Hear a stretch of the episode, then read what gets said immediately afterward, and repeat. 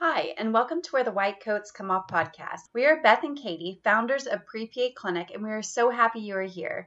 We help pre PAs start their dream career by showing them how to create their most competitive app and have their strongest interviews so they can get accepted to PA school.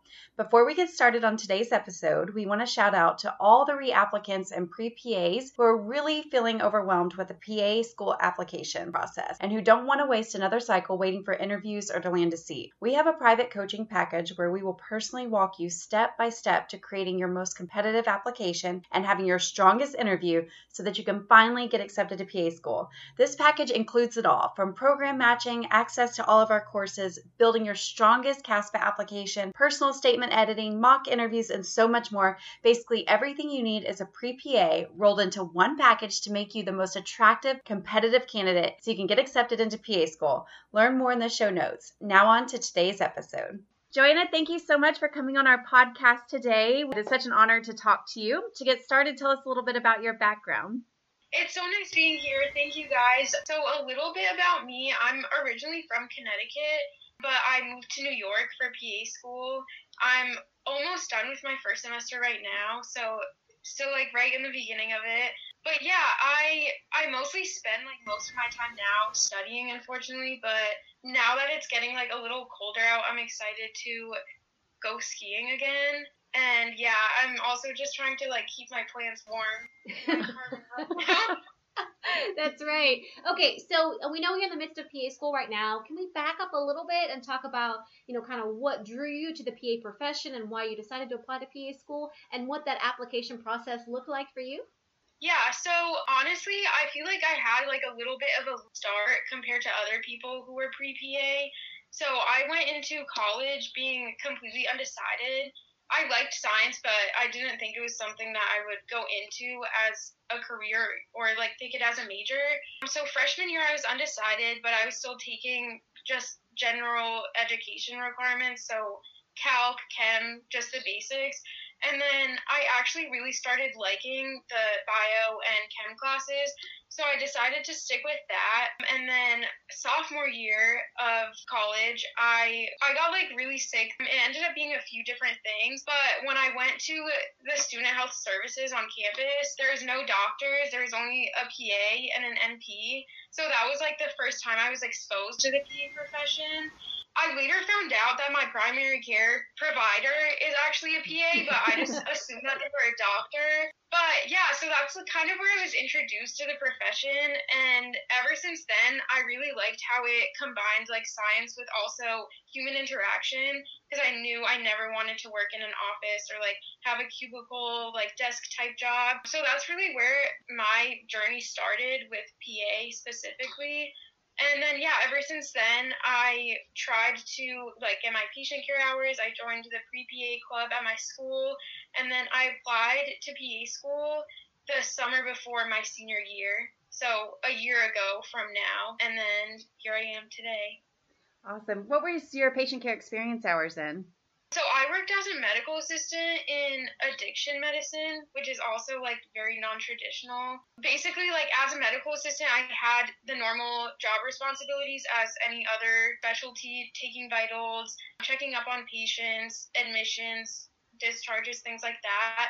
But it was in a detox infirmary, so it was very different. A lot of experience coming in and knowledge was more like pharmaceuticals because that's mostly like what detox rehabilitation is. So I know a lot about that, but it was also just interesting getting a unique patient care experience because I feel like when we do group work in school now, like everyone has a different outlook on it. Like some of my friends worked in like the ED some others were like dermatology i was addiction medicine. So it's just like nice having these different perspectives when we do like case studies and things like that.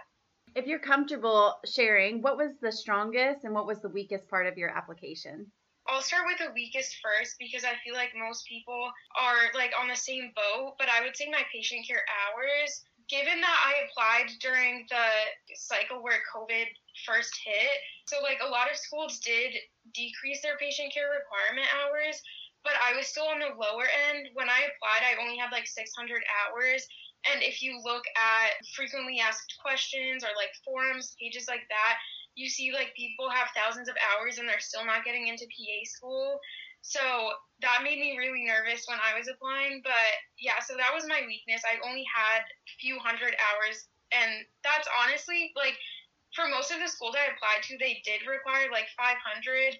So I did meet that requirement. But when other applicants have so many more, like it made me feel like that was like a huge weakness. And then for a strength, I wouldn't even necessarily say GPA because I did have like plenty of these on my transcript but I would say just my strong science background. So, as I mentioned, what led me to this career in the first place was my love for biology, science, all of that. So, I was a physiology and neurobiology major, and then I had minors in chemistry and molecular and cellular bio. And I was in a few research labs, so, but only like because I liked it. It wasn't me trying to get into PA school but I think that helped a lot because when I was getting interviewed, I think the interviewers realized that even though I didn't have the best grades, I obviously liked learning and like challenging myself. So I think that definitely helped me. I also, even one of my interview questions, I got a D in one of my chemistry classes. So they were like, hmm, do you want to talk about this? Obviously, they're going to ask that. It was a weakness in my application, but I just talked about how yeah, I got a D. Chemistry is hard, but after that, I learned new ways to study, and it also made me realize that even if I'm not good at this, I really like it. So then after that class, that's when I decided to pick up a chemistry minor because I was like, wow, I'm bad at this, but I don't want to be bad. Like, I want to get better. So I decided to challenge myself that way, and I think that's definitely not like I'm not using chemistry day to day now, but it is a transferable skill that I use in PA school. Yeah. Well, thank you for sharing that. I think it's really important that our listeners know that you don't have to be, you know, perfect to get into PA school. So you talked about, hey, you were a little bit late to the application cycle. You didn't even know about PAs really until, you know, you're partway through your college career, that you don't have perfect grades, you have a D, you had a few B's on your transcript, and yet you still managed to get into PA school. And this is something that we really, really try and harp on our listeners that you don't have to be perfect. You just have to be well rounded. You have to have some strengths and you're going to have some weaknesses. And really, it's what you've learned from that that's really important. So thank you so much for, for sharing all that information. Yeah, no problem. And that's always the first thing I try to tell like my mentees or even anyone else that I meet that they're like, wow, how'd you get into PA school your first try? And I didn't have that many hours. I didn't have like a great GPA, but like you said, it's a holistic application. Like they're not just to look at one thing. Yeah, so that's really, really great advice for our listeners. Okay, so now we know you're in the midst of PA school. You've started it tell us what it's like. You know, everybody says PA school is really, really hard. You can't understand it until you're actually in it. Now, you are in the midst of in it. So, what do you think about PA school now? What would you tell listeners who are either wanting to get in or about to start PA school? You're in the midst of the torture. so honestly, I would say I'm in a much better spot now than I was like a month or two ago when I actually started, which is a good thing because there's hope for everyone else. but I would say coming from like undergrad where I was taking like several science classes at once, it wasn't that huge of a difference, but I know some of my classmates who like did take a few years off or weren't the hard science major had like a little bit more of a hard time with the content itself in school. For me, the content obviously it is difficult, but it's more the amount of information we're getting that's kind of overwhelming a lot of my professors say this too. It doesn't take a genius to go into medicine. It takes a resilient person to go into medicine. So even though it is difficult information, it's a lot of information. If you manage your time well, it is doable. And that's what I learned because like the first few months, the reason why I was struggling so much is because I was trying to learn everything. And that would be nice, but I was spending time trying to read the book, do the class notes. There's so many resources too, and that can be overwhelming. Like, I was trying to do everything, and there's just not enough time for it. So, what I transition to now is just not doing the bare minimum, but doing the most efficient forms of studying, I guess I could say.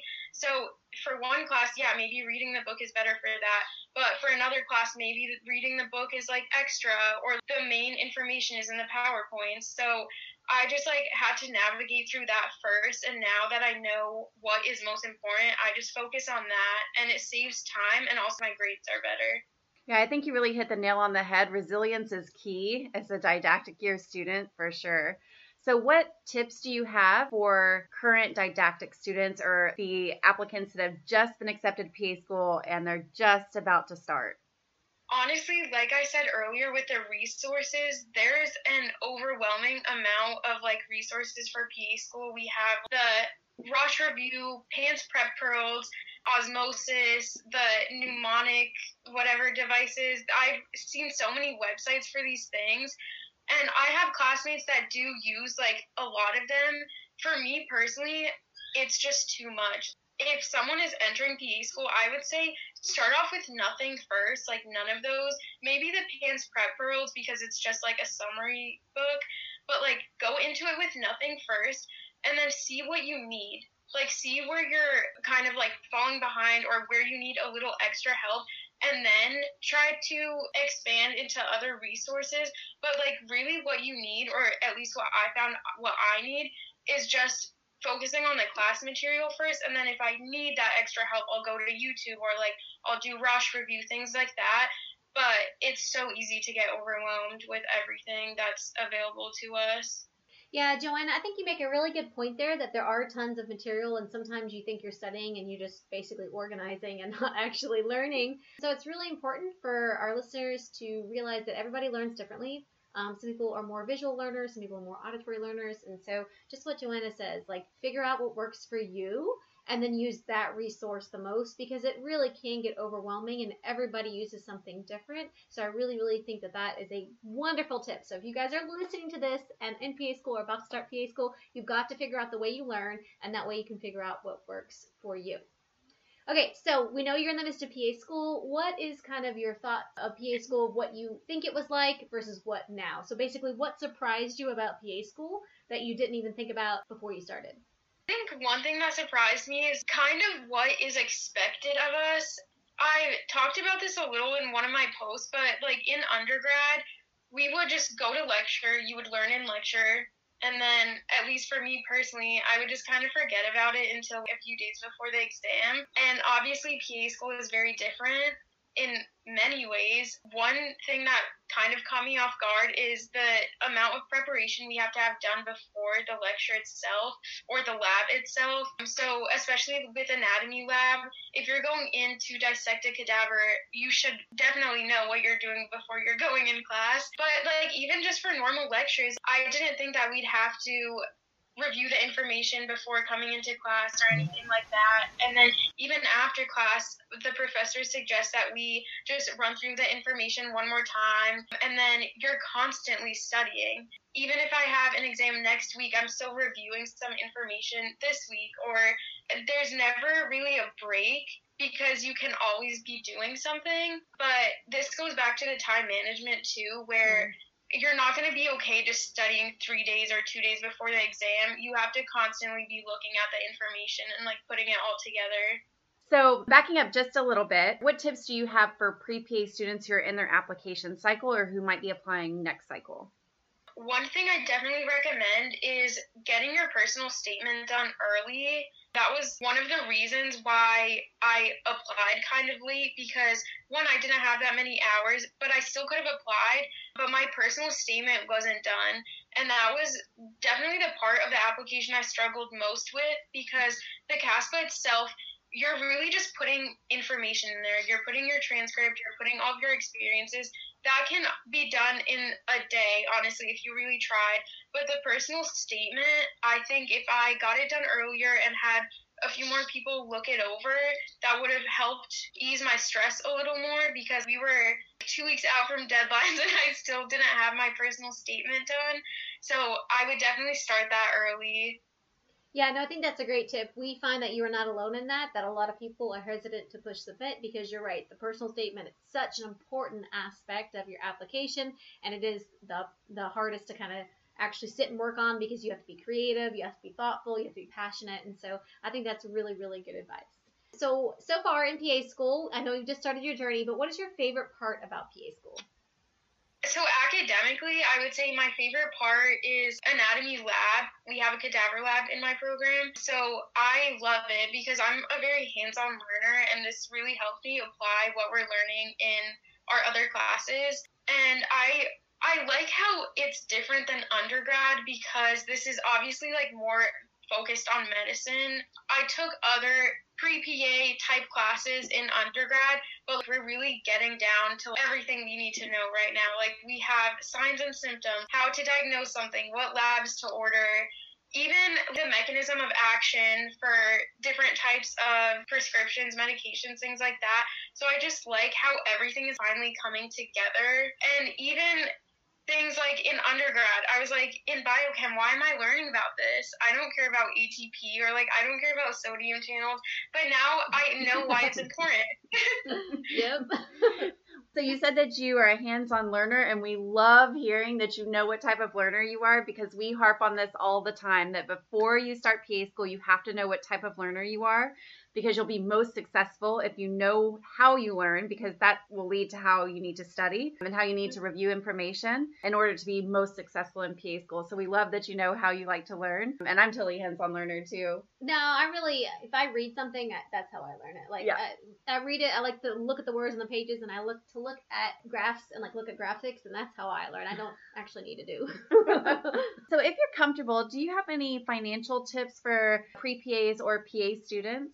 Well, so for me, I, as I said, I'm from Connecticut, and our state school, UConn, which is where I went for undergrad, they don't have a PA program. So I wasn't able to go to like an in-state program where I could get in-state tuition. So that definitely takes a toll financially because then you have to go out of state or to a private institution. Right now, I would say I'm in a pretty good financial standing. Obviously, I had to take out loans, but in undergrad, I didn't really take out that many loans.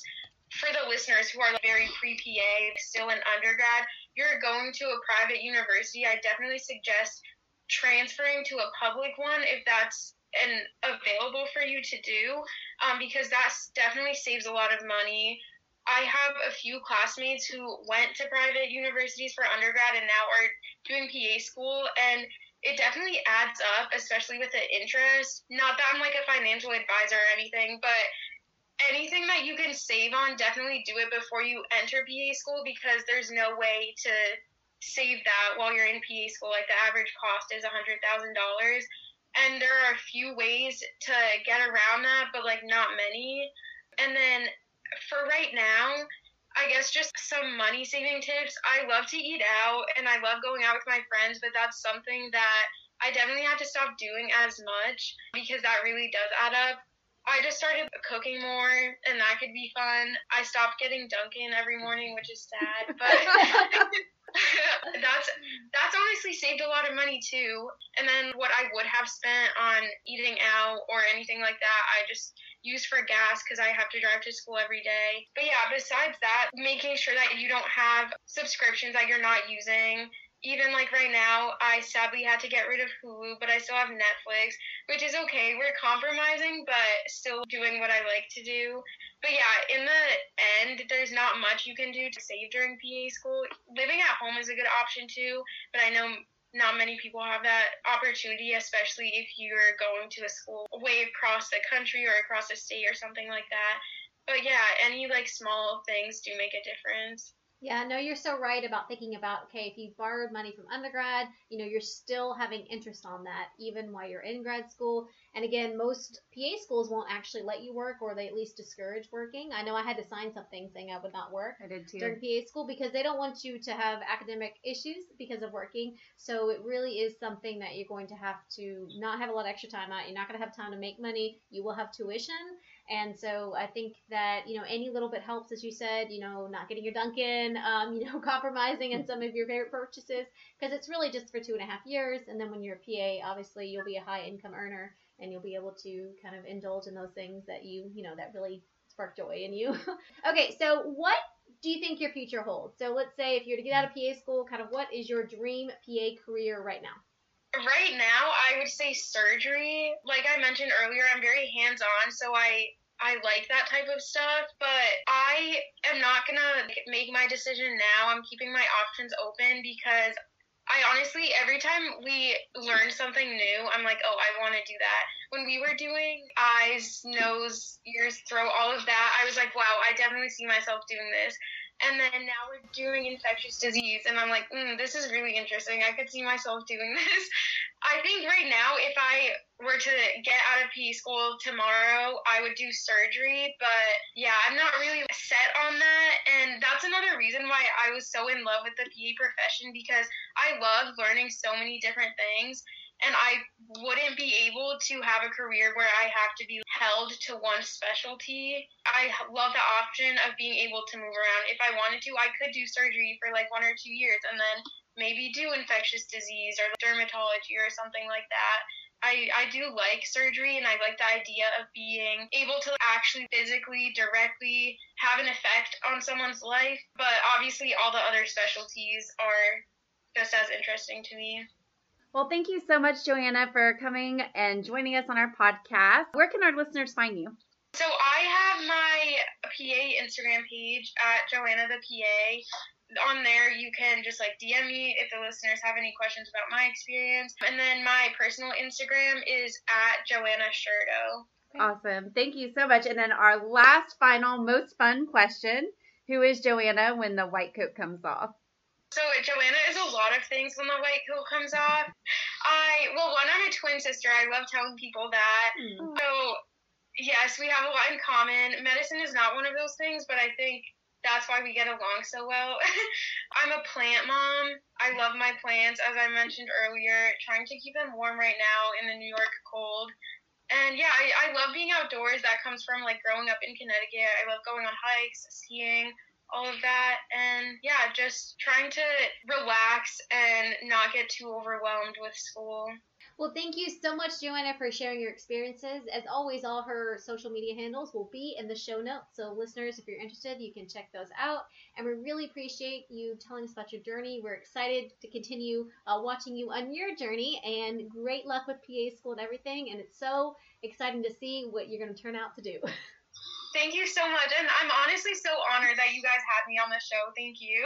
Thank you so much for listening to Where the White Coats Come Off. We are so happy you are here and so excited for all that your future holds as a PA. Before you leave, go to the show notes and download your free map to PA school. There are so many hoops to jump through and things to accomplish to even be able to apply to PA school, and it can be so overwhelming and confusing. So, we created a map to PA school checklist that will tell you exactly what you need to do and when to do it, taking you from freshman year all the way to PA school. And don't worry, if you are already a few years in, you can totally catch up. The link to get your free checklist is in the show notes, so jump on it and get started. The sooner you start, the sooner you begin your dream career. We'll catch you at the next episode.